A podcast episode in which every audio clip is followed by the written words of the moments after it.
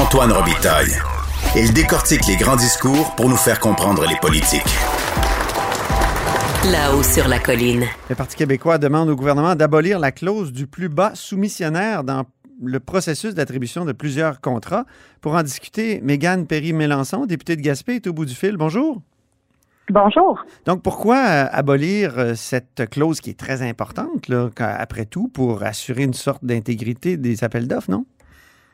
Bien, c'est certain qu'il faut s'assurer que les produits euh, en territoire québécois soient quand même compétitifs et avantageux pour le gouvernement. On sait que on est dans l'octroi de contrats gouvernementaux.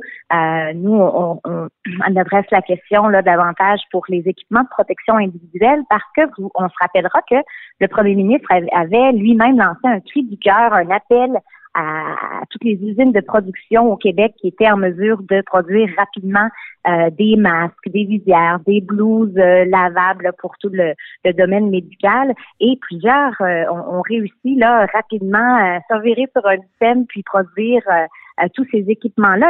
Et, aussi, il faut, faut noter la qualité là de, de leur production et surtout sont soumis à des tests vraiment de qualité ultra performants au Québec et on n'a pas la même on n'a pas les mêmes euh, restrictions là euh, sur le plan international. Alors quand on, on, octroie des contrats seulement avec la clause du plus bas soumissionnaire, ben souvent on retrouve des entreprises québécoises qui sont perdantes, mais des fois c'est pour quelques sous de différence et le gouvernement n'a pas euh, de réelle vision économique pour favoriser l'octroi de contrats en sol québécois, alors qu'on sait que ça a des bienfaits euh, pour les retombées économiques, pour euh, la création d'emplois. On sécurise la chaîne de production au niveau local et ça a aussi des bienfaits au point de vue environnemental. Alors, il faut penser plus loin que euh, ce qu'on sauve comme comme coût là sur un contrat, mais toutes les retombées que ça peut avoir de, positif là pour le Québec. Il y a des gens qui réclament l'abandon de la règle du plus bas soumissionnaire. Je pense à un communiqué que j'ai reçu tout à l'heure, MedTech Canada, euh, qui réclame ça, puis qui dit dans son communiqué que c'était une, un engagement formel de la Coalition Avenir Québec lors de la dernière campagne électorale. Donc, ben, ce que vous réclamez, c'est qu'ils respectent leurs promesses.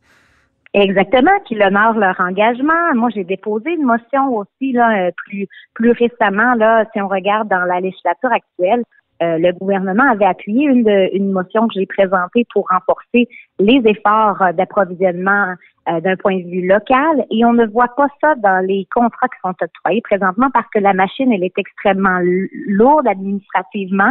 On a un nouveau centre d'acquisition gouvernementale qui n'a pas l'air justement de faire euh, ses recherches et d'aller euh, tenter de favoriser nos entreprises, nos PME québécoises. On y va toujours avec ce fameux critère du plus bas soumissionnaire. Et ben là, tout le monde se renvoie un peu la balle parce qu'il y a il y a vraiment une volonté, là, le ministre de l'Économie me l'a souvent dit dans mes interventions, qu'il a cette même, ce, ce, disons, qu'il est favorable à, à implanter là, un plus haut taux d'achat local, mais on n'est pas capable d'avoir des, euh, des garanties euh, qu'on s'approvisionnera bel et bien au sein de ces entreprises-là. Alors, on a même des projets qui sont en suspens pour avoir, par exemple, euh, euh, les, les, gants de nitril qui seraient produits au Québec. On a des entrepreneurs qui sont intéressés par le territoire québécois, mais on n'est pas capable d'avoir, encore une fois, des garanties qu'on va s'approvisionner auprès d'eux. Alors, ça, ça, vraiment, ça crée toute une une confusion au sein de la chaîne de valeur et ça nous fragilise énormément. On sait qu'en en, temps de pandémie, dans des situations de crise comme on vit, c'est une question de sécurité nationale. Alors, mm. est-ce qu'on peut en faire un peu plus pour leur venir en aide et leur assurer euh, une, production qui ne sera pas là, coupée, saccadée et des emplois seront euh, toujours là un peu en, menacés par ça?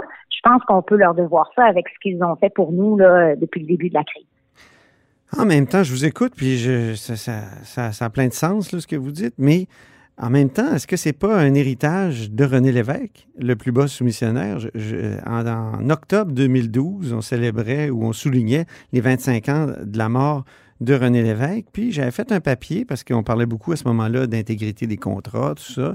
Puis j'avais découvert que c'est Lévesque, en arrivant au pouvoir euh, avec le, Parti libéral en, 1960, qui avait instauré cette règle-là. Il était ministre des Travaux publics, du plus bas missionnaire, justement pour éviter le favoritisme, tout ça. Donc, euh, est-ce que c'était Jacques Parizeau en entrevue qui m'avait rappelé ça?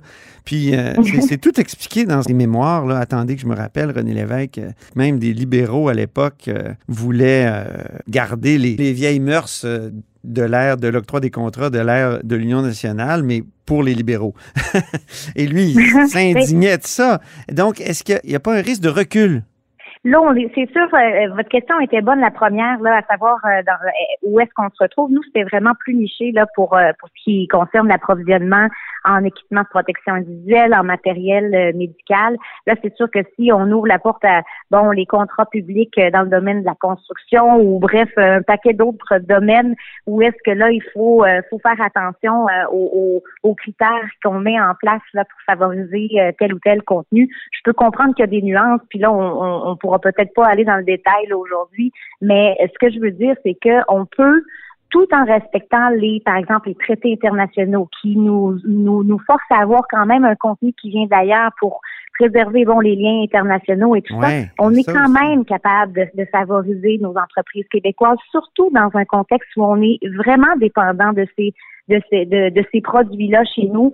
Euh, c'est une question de crise, une question de sécurité. Donc, euh, moi, je pense que oui, avec une euh, et, et, je vais déposer un projet de loi qui, notamment, là, inclut une politique d'achat québécois pour qu'on priorise un peu comme ça se fait ailleurs. On, prend l'exemple des voisins aux États-Unis. ils sont capables de, de, de, de, se retourner rapidement vers leurs producteurs locaux pour certains produits nichés comme ça qui, qui, qui font appel à cette, cette urgence sanitaire-là. Euh, je pense qu'on est capable de le faire tout en respectant nos voisins internationaux, puis euh, euh les, les, les, liens qui, qui, sont déjà là euh, dans, dans les accords qu'on retrouve. Donc, c'est une question de volonté. Puis, puis Mais elle a été ben, critiquée, la règle du plus bas missionnaire. Ça, ça je, je, je, le nie pas. Elle a été critiquée même devant la commission Charbonneau. Ben, mais... on peut garder le critère, c'est pas nécessairement une abolition comme telle, mais plutôt d'avoir une grille une, qui ait une espèce de pondération avec des critères qui tiennent compte des avantages sociaux et environnementaux. Alors, la proximité des produits au Québec qui sont, euh, qui sont fabriqués ici, ça, euh, ça évite d'avoir des déplacements euh, d'un continent à l'autre. Alors, euh, c'est une question de réduction des, des, des, des, gaz à effet de serre. Il y a plusieurs critères, notamment la qualité, l'emploi ici au Québec, qu'il faut aussi tenir compte dans l'attribution des contrats. Alors, je ne dis pas qu'il faut pas qu'il faut faire fi complètement du prix, mais le gouvernement, dont le ministre de l'économie m'a dit, dans certains domaines, euh, on serait on serait prêt à, à, payer 20, 30, 40 fois plus cher que sur les marchés étrangers, mais on ne le voit pas dans les actions du gouvernement. on est au stade des bonnes intentions encore aujourd'hui. OK. On serait prêt pour avoir des produits locaux, comme vous dites, on serait prêt à payer plus cher. Mais est-ce qu'on serait prêt à payer plus cher aussi pour de la qualité? Parce que ce qui était dénoncé dans la règle du plus bas soumissionnaire, si je, le rappelle, je pense à la commission Charbonneau, c'est que, ou à la mm-hmm. commission Johnson aussi, c'est que c'était pas, c'est, la commission Johnson, je le rappelle, c'était sur le, le, fameux viaduc de la Concorde, l'effondrement. C'est mm-hmm. que pour avoir de la qualité aussi, on pourrait se débarrasser du plus bas soumissionnaire de cette règle-là, pour être sûr d'avoir de la qualité. Est-ce que ben, ça, ça serait... Certainement, parce que là, en plus, on parle de la protection euh, de la santé des Québécois ici. Il y a plusieurs commandes qu'on a reçues euh, de masques, notamment là, à fenêtre. Je me rappelle, on a priorisé une, entreprise chinoise et là, ils sont arrivés non conformes toute la toute la commande était finalement euh, non conforme. Il a fallu la mettre de côté et euh, c'était des masques qui étaient destinés à tous nos nos centres de la petite enfance. Et euh, il y a eu un retard majeur dans l'attribution des masques. Euh, la distribution parce qu'on a euh, on a préféré y aller au plus bas soumissionnaire et que malheureusement ben ça, ça, amène des fois des mauvaises surprises aussi. Il y a eu plusieurs commandes qui sont arrivées contaminées. Il a fallu euh, payer des, des, des, coûts additionnels pour décontaminer. Donc c'est des frais qui sont pas tenus en considération dans l'octroi des contrats, mais c'est arrivé souvent qu'on a perdu euh, des, des, des sous importants là, euh, dans, dans des commandes qui sont venues de l'étranger. Alors, il y a aussi ça aussi qu'il faut euh, qu'il faut prendre en considération. Ça nous permettrait peut-être de nous de nous affranchir d'une certaine dépendance à l'égard du manufacturier chinois? Ben tout à fait. Je pense que là, cette crise-là aussi nous a permis de de, de, de, voir un peu euh, dans certaines conditions là, dans lesquelles travaillent ces, ces gens-là dans certaines usines. Je veux pas pointer du doigt aucun pays comme tel, mais ce que je veux dire, c'est qu'ici, on est sûr de la qualité des produits, on est sûr qu'ils ont été testés avant d'être mis sur le marché et que ce sont des gens avec une certaine expertise qui n'est pas toujours fait automatiquement quand on, on, on va s'approvisionner sur le marché international. Alors voilà. dans un monde où il y a beaucoup de, de de commerce numérique, est-ce que ça ne sera pas facile de contourner toutes ces règles-là? Pour, pour les euh, particuliers, même pour l'État, s'il y, a urgence? Ben, c'est un peu ça qu'on essaie de mettre au jeu. là. C'est tous des questionnements tout à fait légitimes. Euh, est-ce que ce serait facile de contourner ça? Ben, je, pense qu'il faut au moins tenter une meilleure application des autres critères euh, parce que le gouvernement l'a dit, on peut on peut euh, prioriser la qualité des produits euh, au, détriment du, prix. Euh, alors pourquoi on ne le fait pas plus systématiquement? C'est là que je, tente d'avoir des réponses du gouvernement et que je suis encore sur ma fin. Ça fait déjà plusieurs semaines que je le questionne à ce sujet-là. Vous êtes député de Gaspé. Parlons de la Gaspésie en terminant. là, Air Canada a reçu de l'aide du gouvernement fédéral, mais il n'y avait pas suspendu ses vols pour, sur la Gaspésie. Donc, oui. qu'est-ce que vous qu'est-ce que ça dit, ça, pour euh, les régions, cette entente-là? Est-ce que il y, a, des, conditions pour euh, envoyer des avions un peu partout euh, dans les régions? Ah oui, puis il faut rappeler que oui, notamment ma région, là, euh, quand Air Canada a décidé de suspendre ses vols au mois de juillet dernier, je vous dirais qu'il y a plusieurs euh, intervenants, des, des, acteurs du milieu qui étaient bien contents de voir Air Canada euh, quitter la région et on voulait s'assurer que s'ils décident de revenir et, redonner des services, que ce ne soit pas à n'importe quel prix parce que Air Canada a eu longtemps le monopole chez nous. On a vu ce que ça a donné, une hausse exorbitante des prix c'est même plus cher que d'aller en Europe pour un aller-retour vers Montréal, vers Québec. Alors euh, là, on a d'autres compagnies régionales qui euh, essaient enfin de s'implanter chez nous. Alors nous, c'est sûr que dans l'entente euh, entre Ottawa et Air Canada, on voulait s'assurer qu'il y ait ce maintien-là des partenariats avec les compagnies régionales. Alors je pense que on, là, c'est sûr qu'il va falloir que Québec aussi se mette de la partie. Oui, voilà, il y avait un comité qui avait été créé par le ministre Bonnardel. Tout à fait. Exactement. Donc, euh, un comité d'intervention là qui a été formé d'urgence euh, euh, pour essayer de trouver les meilleures solutions possibles et, d'offrir le meilleur service aux gens des régions. Là, ce qui ressort beaucoup, c'est dans les propositions qu'il y ait une espèce de pacte de non-concurrence que Air Canada, je pense même que le ministre Bonnardel l'avait suggéré, suggéré ou, essayé de, de l'instaurer auprès d'Air Canada. donc, ça allait déjà dans ces orientations-là, c'est-à-dire que nous, ce qu'on veut en région, c'est qu'il y ait une concurrence saine, qu'il y ait plusieurs transporteurs qui décident de s'implanter. Et pour nous, c'est sûr que ça aura un effet positif sur le prix que les consommateurs vont payer pour aller dans les mhm. régions, euh, pour aller dans les autres euh, destinations. Alors nous, ce qu'on était content, c'est de voir que là, ben la compagnie Air Canada a, quand même euh, des responsabilités d'assurer un, un transit euh, harmonieux avec les mhm. vols euh, à l'international. Donc, si ça, on est capable d'avoir nos compagnies plus régionales qui desservent nos régions et que Air Canada soit quand même là pour pour pour pour appuyer tout ça, ben je pense que là on a quelque chose qui ressemblerait aux besoins et aux réalités de la région. Comment vous déplacez-vous vous entre Québec et Gaspé? Euh, la majorité du temps en avion. Là, c'est sûr qu'avec la crise, euh, il, y a, y a, eu un, un, changement dans les horaires, moins de vols, donc ça crée quand même une certaine logistique.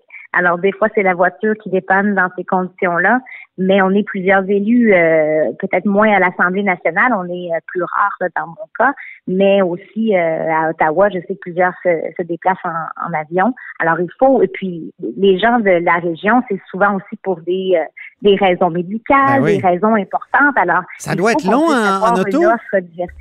quand C'est très long. Euh, en autobus aussi. Donc, Orléans aussi, on a eu une saga là, euh, Ben oui. pour s'assurer qu'ils maintiennent leur service chez nous.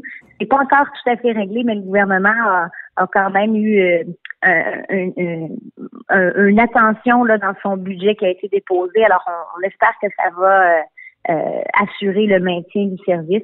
Mais on est toujours en train de se battre pour nos, euh, nos transports en Ben commun. oui. Là, c'est une bataille de longue date et même qu'il y a eu un, un recul important dans les dernières années. Donc, on essaie de, de, de rattraper ça. Moi, ma proposition, c'est qu'on laisse faire le troisième lien puis qu'on construise un, qu'on construise un train Ah, ben, pour la ça, je suis Gaspésie. contente de l'entendre. Un train pour la je suis Gaspésie. bien contente. Hein? Oui, C'est bien ben, un mieux. train, parce que là, À 10 euh, milliards, crime, on, est- on serait annoncé, capable? ben, certainement.